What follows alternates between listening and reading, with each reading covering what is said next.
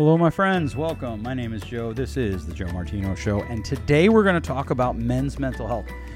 The fourth and probably final episode in this series where we have explored society's message to men, men's message to themselves, and how do they create and cultivate good mental and emotional health themselves? What's their responsibility, and how do we raise boys? Today we're going to talk about how we talk to men. Let's kick it off. This is the Joe Martino Show. You're listening to The Joe Martino Show, a podcast dealing with all things emotional, relational, and human nature. Joe is a licensed counselor in the state of Michigan, specializing in relationship therapy. He is also the author of the book, The Emotionally Secure Couple. All advice offered in this episode is offered for entertainment and educational purposes only. Enjoy the show. All right, welcome back. I hope your day is going well wherever your day is. I hope that you are having a great day. I hope whatever time of day it is for you, that it is a great day. I want to talk to you today about men's mental health. This is the fourth episode in what I think will be a four part series on men's mental health, their journey. How do we help men have good mental and emotional health? If you haven't been listening and you want to kind of take all four in in order, head on over to joemartino.com and you're looking for episode 254. That is our first episode. I think that dropped the middle of January, somewhere around January 17th. And as we go forward, uh, you'll find more conversations. So 254, obviously 255 then was the 24th, and 256 was January 31st. Uh, we've talked about men's mental health from a broad scope, and we've talked about it from men's own responsibilities to their health. What is a man's responsibility to their own health? How do they need to advocate for themselves? How do they need to educate themselves? What uh, community do they need to create, etc. Today, what I want to talk about is what is the role that the significant adults have in their lives as adults. Last week, we talked about uh, how we how we raise kids. The fact that I think school systems are not set up for boys, and there are a lot of people that are pretty upset about that. I get that. I, I have nothing against teachers or administrators. In fact, I really like them. I, I appreciate the work that they're doing, and I think we have to constantly talk about what we're doing as to how well it is working to help our people have good mental and emotional health. Today, though, let's talk to the wives, right? We've we've talked about hey, the reality is show me an episode of men or, or a TV show about men, a movie about men, where they're not like these, you know, action heroes that can jump off a skyscraper and magically measure the rope so that it stops them right before they hit the ground. Or they're just bumbling idiots that barely know how to make it through life. And I, I want I would love to see a distinction between the two. Today, I want to talk to wives. And I said this in the very first episode. I know that there are men out there that women have been exposed to who were really not good dudes. They did a lot of bad things. And I fully anticipated, and you did not let me down. I got messages and emails from women. Well, you don't know my ex. You're right, I don't. And for this series, to be honest with you, I don't care. I don't care because this isn't about we're trying to collect everything, right? I'm also not addressing the mental health impact that men have on their children in in this series. I have done that and we you can go through my body of work and look at that. Today what I'm talking about is wives. Well, I'm talking about adults, but wives. When you married your husband, you became the predominant voice in his life for how he sees himself. When you married your husband, when you said I do, I promise to love you forever no matter what, good, bad or indifferent, you became the dominant voice in his life for how he sees himself. The only person that outpaces me in my wife's life for how she shapes herself is her own inner voice. And we have addressed that at length in this show. And here's the thing your words matter. Your words matter a lot. But not only do your words matter, the tone that you use matters. The voice that you use matters. The faces that you make matters. And I'm always just, I'm just always shocked that people get mad at this.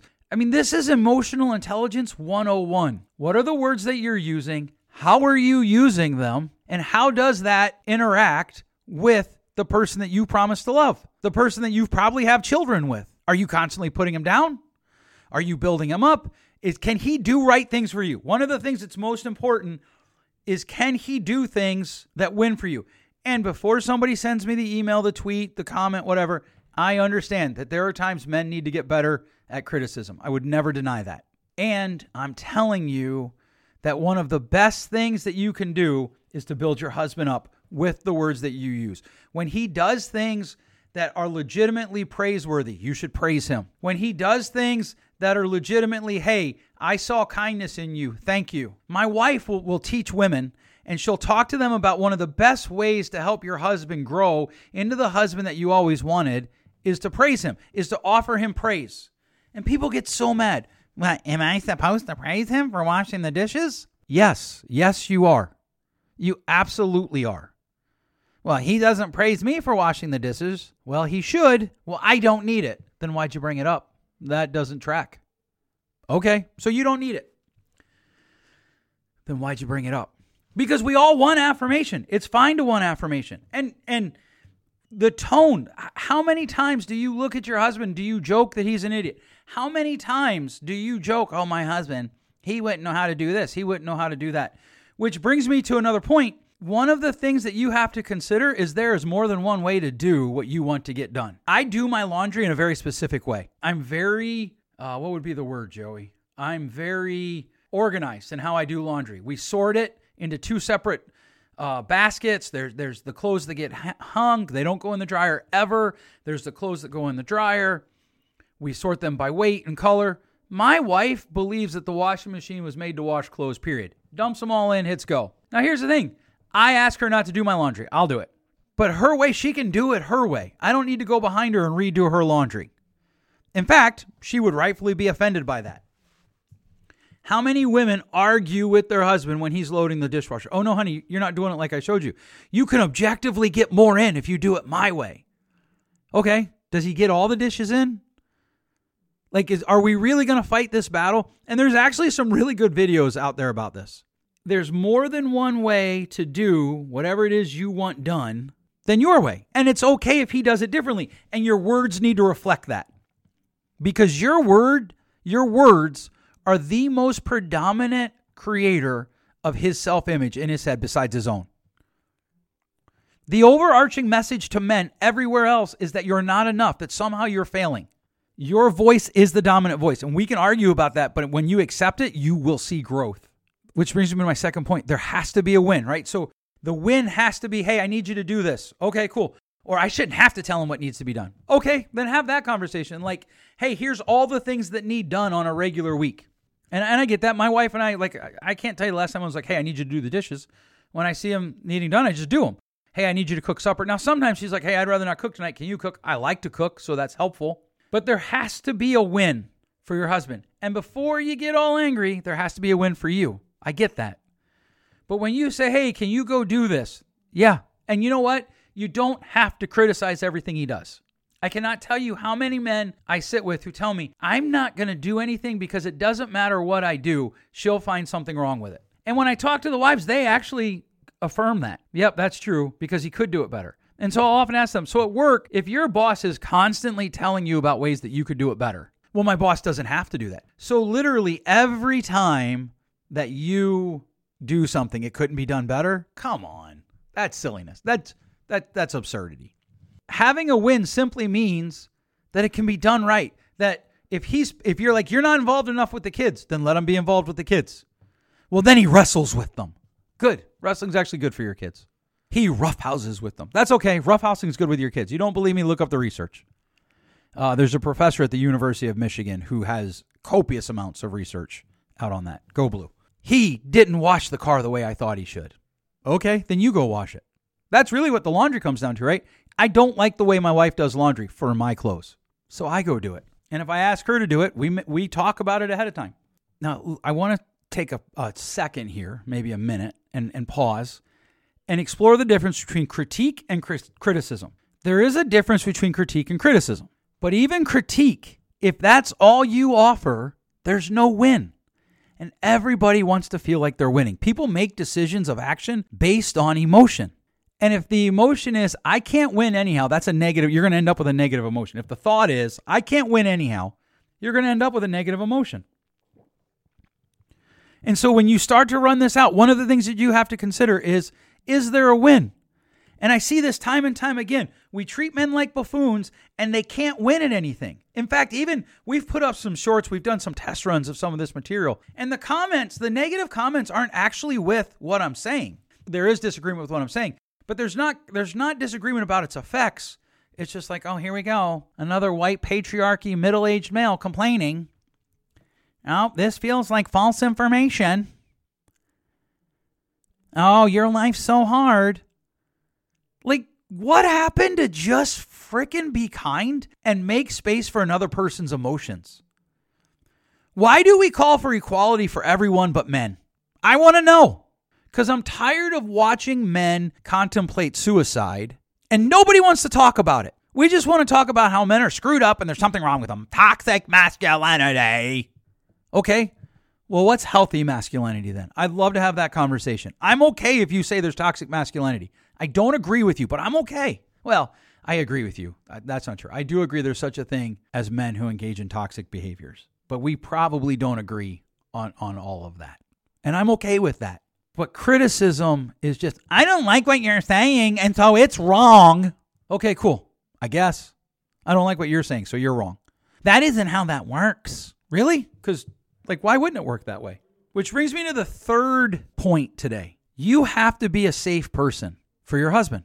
Years ago, I, I was listening to a husband and wife team talk, I think on Mother's Day, uh, about moms. And the wife said that one of the things that she had to grow into was being a safe person for her husband. And she works in, in a non official capacity with women um, and she said, You know, I'm always amazed. She said something to the effect uh, this is not a word for word quote. I'm always amazed that women who ask a question of their husband and then are not a safe person for him to give her an honest answer. And then she gets mad at him not giving her an honest answer. And I can already read the comments. I already know the emails are coming. Oh, what? So it's her fault he lied? No, no, it isn't.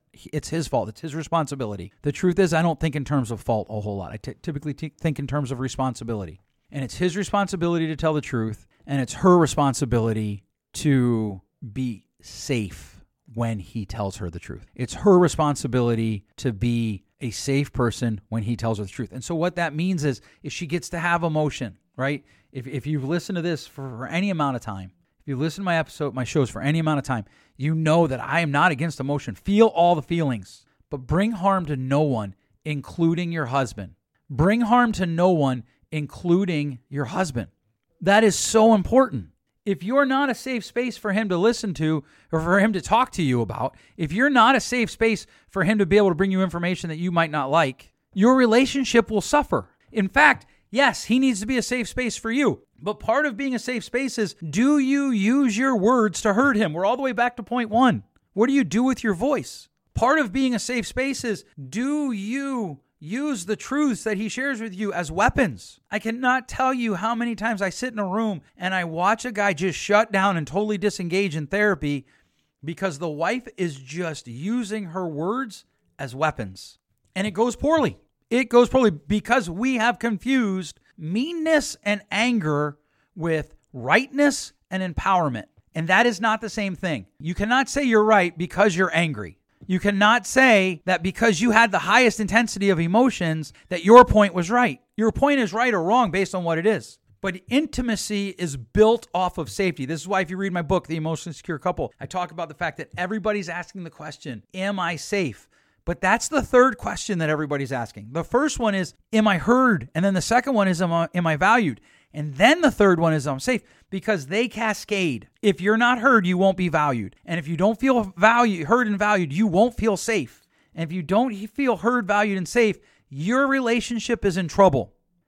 And in a society that does not seem to value relationships very much anymore, I wonder if it's because we're not willing to do the hard work of being safe people for people to talk to. I wonder if we're not willing to do the work of being safe for our spouses, for our husbands, because that means we'd have to be vulnerable. And we've we have essentially said that vulnerability is the antithesis to safety. Well, yeah, Joe, that makes sense. Right, it does. And what we've done is we've gone one step further. We've said that vulnerability is the antithesis to empowerment. And that isn't right. That's inaccurate. You can be in act, you can be empowered and still be vulnerable. You have to be a safe space for your husband to tell you how he's feeling. Because most of the time, what I hear from men is, is their feelings are dismissed. When they say they've had a hard day, their wife says, Oh, well, you don't think I had a hard day? When they say, Man, I, I'm discouraged. Oh, why are you discouraged? What do you do around here? Their feelings are dismissed. And then they get made fun of for not expressing their emotions. I get it. Like, to me, that's really simple. If I want my wife to express her emotions to me, I can't dismiss them. It doesn't mean I have to agree with everything. It doesn't mean I even have to agree with how she got there. But I cannot dismiss them. I can't mock them. And if I do dismiss them and mock them, that is not me being empowered. That's me being mean. And if I'm being mean, I'm not building the relationship. Fourth, you have to make space for him to have some of his own time. And I get it. This one is often contentious. He gets his own time. He gets to go hunting. He goes fishing. He goes to baseball games. But does he? Does he get his? Because there are guys that don't. And I'm not saying it needs to be right. There's always a balance. There's always tension here. I just sat with a guy this week who he's like, you know, I go to work. I come home. I spend. He's got four girls. I spend time with my girls. I go to bed. I go to work the next day and I'm struggling to find time for my family and for me. And there are seasons to life where we get less personal time. But everyone needs some time for themselves. If they're going to have good mental and emotional health, they need some time for themselves. And going along with this, I have a favor to ask of the general public, but especially of women. Stop reading and playing that you're a therapist. Keep reading. So maybe that, that's the, the request is stop pretending you're a therapist. Well, I read on Psychology Today. Well, I read on the internet. Well, I read a book. Awesome. Like, really and truly, I like Psychology Today. I read it. PsychCentral.com is another one you could read. I love research. I love to read it. But that doesn't make you a therapist, and it certainly does not give you license to slap some diagnostic label on your husband. You don't know what you're talking about, period. Well, I read a lot. I do not care. And neither does your husband. It just shuts him down. I promise you, it just shuts him down. Well, there is trauma in his childhood. I was reading and I know. Okay. Okay. Fine. That's fine. But here's my question Does saying it help you? Because what you're doing is in one fell swoop, you're taking away his space to process through things, and you're not safe anymore because no one wants to feel like they're a science project. And that's what a lot of men tell me they feel like. They feel like a science project. And so when you start to lean it, now here's the thing if you do the reading and you think something's up, have a conversation, maybe, but benefit, weigh out the benefit. What's the benefit to what I'm doing?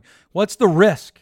Right? Because you're not a therapist and it's fine. It'd be like me telling you what it means to be a mom. You'd be pretty mad. And I get it. I get it. We we we have made psycho- psychology and psychological terms ubiquitous in our society.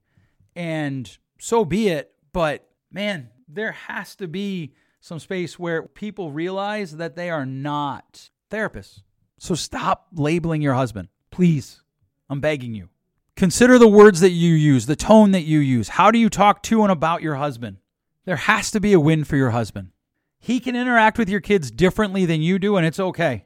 You have to be a safe person for him to talk to. He has to have space for himself.